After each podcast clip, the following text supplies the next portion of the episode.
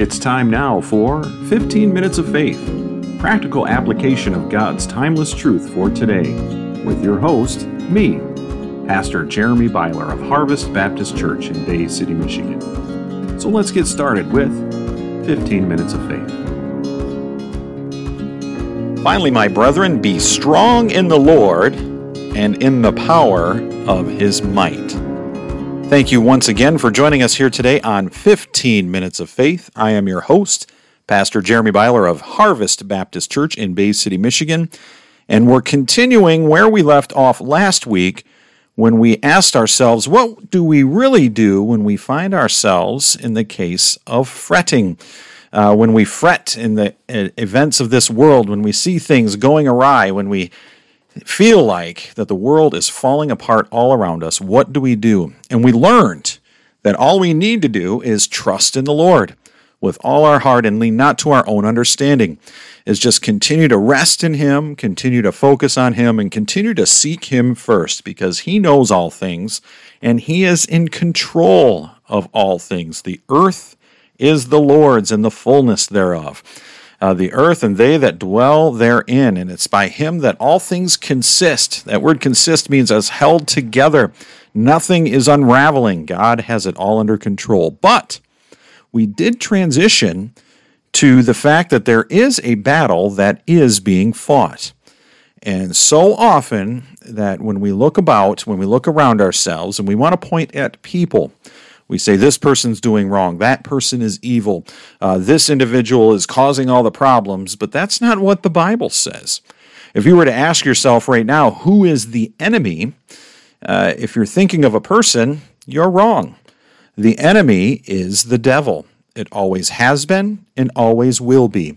And if the devil can get us pitted against each other, that is, person against person, Uh, he is doing his job, but it's our job to fight the battle. And you may be thinking, well, then I need to go toe-to-toe with the devil. No, that's not the case at all. And that brings us to our verses today that we're going to look at in the book of Ephesians chapter six. Ephesians chapter six is where I started off in verse number ten, where it says, finally, my brethren, be strong. Be strong where? Is he just telling them, the, the people of the church at Ephesus, just to be strong because a storm is coming? Be strong because you're going to have to stand your ground? No. He says, be strong in the Lord. That's where our strength comes from. It comes from God, not from us, not from our own wit, not from our own understanding. Uh, our strength does not come from others in positions of power. No, our strength comes from the Lord. And, that, and he reiterates that in chapter six, verse ten, where he says, be strong in the Lord and in the power of His might. It is all reliant on God, and it's all about us trusting in Him and standing behind Him in His power and in His might. And we can access that through the throne of grace by approaching God at the throne and asking Him. Now, we won't look at it today, but there are numerous times in the Old Testament where we see God's people going to battle, and all they do is cry out unto the Lord. They cry out unto Him, and God gives them the victory. Let me ask you today, how much crying out unto God have you been doing? Let me ask you this, too. Are you crying out unto God, as the book of James says, that uh, we are asking that we may consume it upon our lusts? That is, are we praying uh, maybe in a bad spirit? Are we praying perhaps with an angry heart? Uh, I've seen some people use Bible verses out of context uh, as a way to kind of, uh, with no better term, no better way to put this, to curse an individual, and that's a gross misappropriation of Scripture.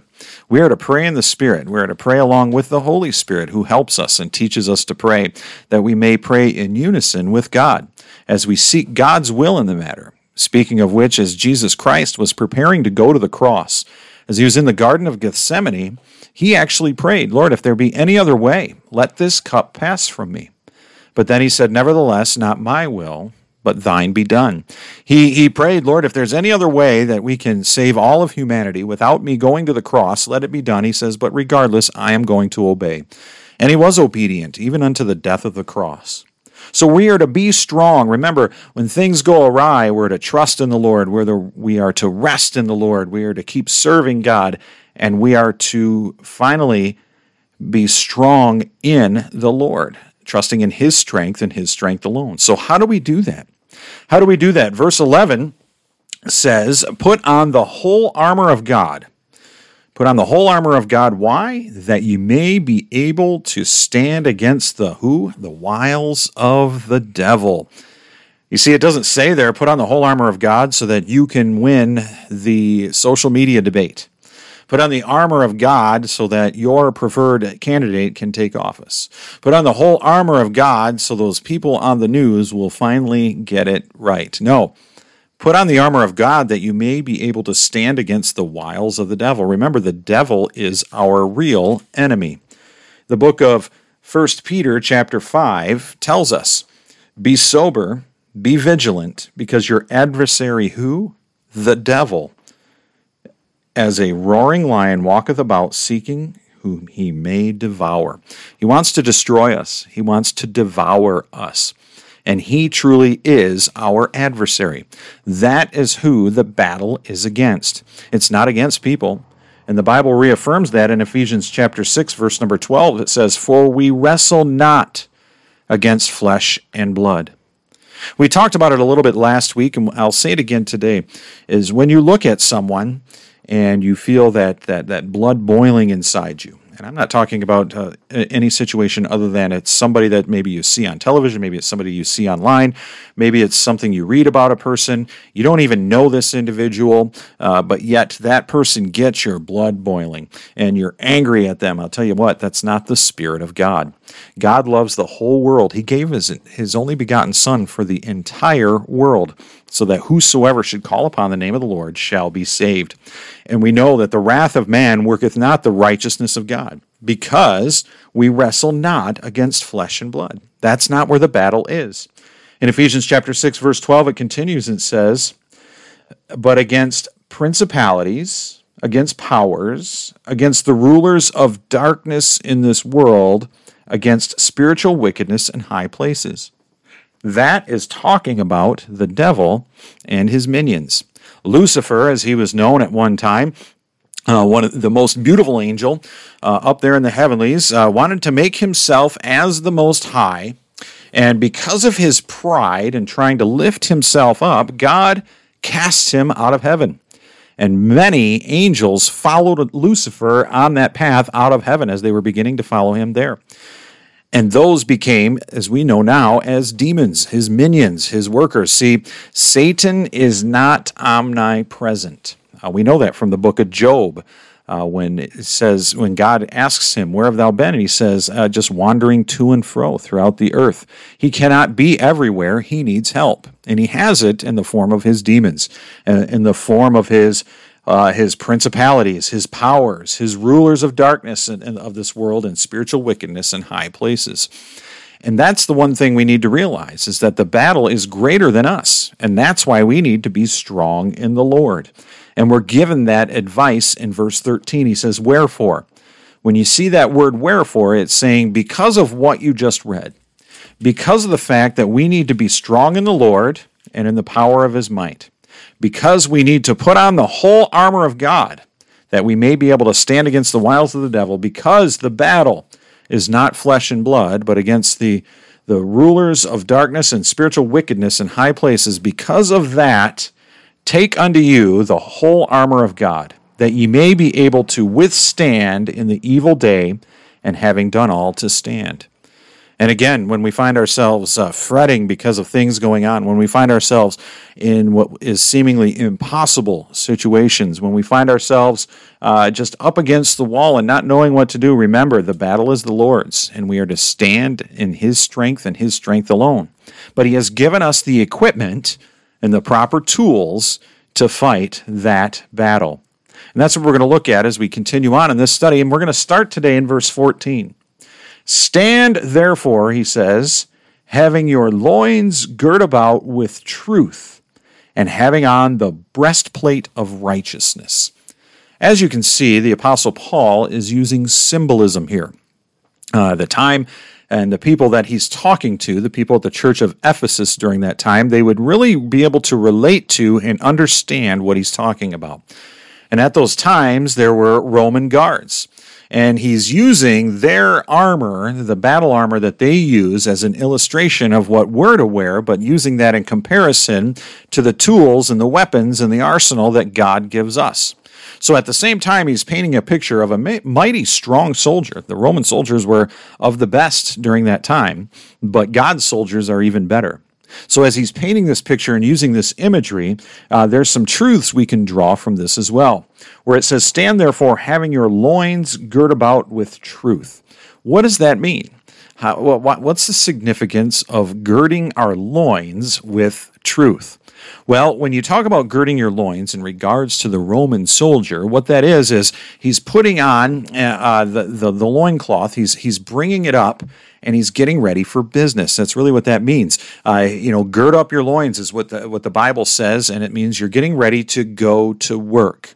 Go to work, and, and you're getting ready to what? And it says there in verse fourteen, stand. Getting ready to take a stand. And we know there from verse fourteen, the only way we can take a stand is what? With truth. Not with opinion, not with preference, not with tradition, but with truth. That is the way we take our stand. And we can only do that in the power of God and in His might. So when we see things that we may think are contrary uh, to religion, when we see things that are contrary to the way things have always been done, we must always filter them through truth. That is the Word of God. If it is contrary to Scripture, it is wrong, and we must plant our flag and stand firm. But we are standing behind the truth of God's Word, and with God's Word comes God's power. So we are taking a stand, we're girding up our loins, we're preparing to do battle, we're preparing to go to work, taking that stand with truth. And then it says, having on the breastplate of righteousness. And that's interesting there too as well, is having on the breastplate. Two things as well with girding our loins and wearing the breastplate is those are two particular areas on the soldier that are vulnerable, okay? And we, we apply that to our lives is that we need to take our stand and protect the vulnerable areas in our lives because the devil knows our weaknesses and he's going to attack them. You think the devil would go after our strengths? No. The devil doesn't want to fight a fair fight. He's going to find out where we're weak, and he's going to go for it. And that's why we must have the breastplate of righteousness to protect those vulnerable areas. And our righteousness is in Jesus Christ. And our only righteousness can come in Christ and Christ alone, and that comes through salvation. As we trust in the Lord Jesus Christ for salvation, and as the Holy Spirit comes and dwells within us, that breastplate, the covering of our heart, is the Lord Jesus. So not only do we have the strength of our God going before us, but we have the representation or the breastplate of righteousness in Jesus Christ, standing in our stead. A lot of protection there, uh, taking care of our vulnerable areas that only Jesus can do. And, and so that's the, the one thing I'm going to leave you with today as we can prepare to do battle with the devil. As you can see, we are getting further and further away from the battle, but closer and closer to God because He is the one that fights for us. And we do that through prayer. And we pray unto the Lord, we pray unto Him, we ask Him for strength, for guidance, for correction, for instruction, uh, to help us clean, uh, keep our hearts clean and, and do all of those things. And as we do that, we gird up our loins and get ready to do business. You see, sometimes I think God allows wicked people to come into power to wake the Christian up. So many times we believe that if others are in power and things are going the way that we believe they should go, then we are normally we stand back and we sit pat and we are content. And content in a bad way, that we are complacent, really is the word I'm looking for. And we say, you know what, I don't need to do anything. And God sends someone our way to kind of wake us up and get us standing once again to do battle against the devil. And then we have our breastplate guarded. Guard your heart uh, with all diligence, because out of it are the issues of life. So again, we're just getting started with these today in Ephesians chapter six. I would encourage you to read these verses, meditate on them. Uh, if you have some time, take a look at a Roman soldier, because we're going to continue with the rest of the armor of God as we prepare to do battle against the devil. So I hope this has been an encouragement to you thus far. There is more to come, but you must tune in next week. But until then, until next time, until I see you again, stay faithful.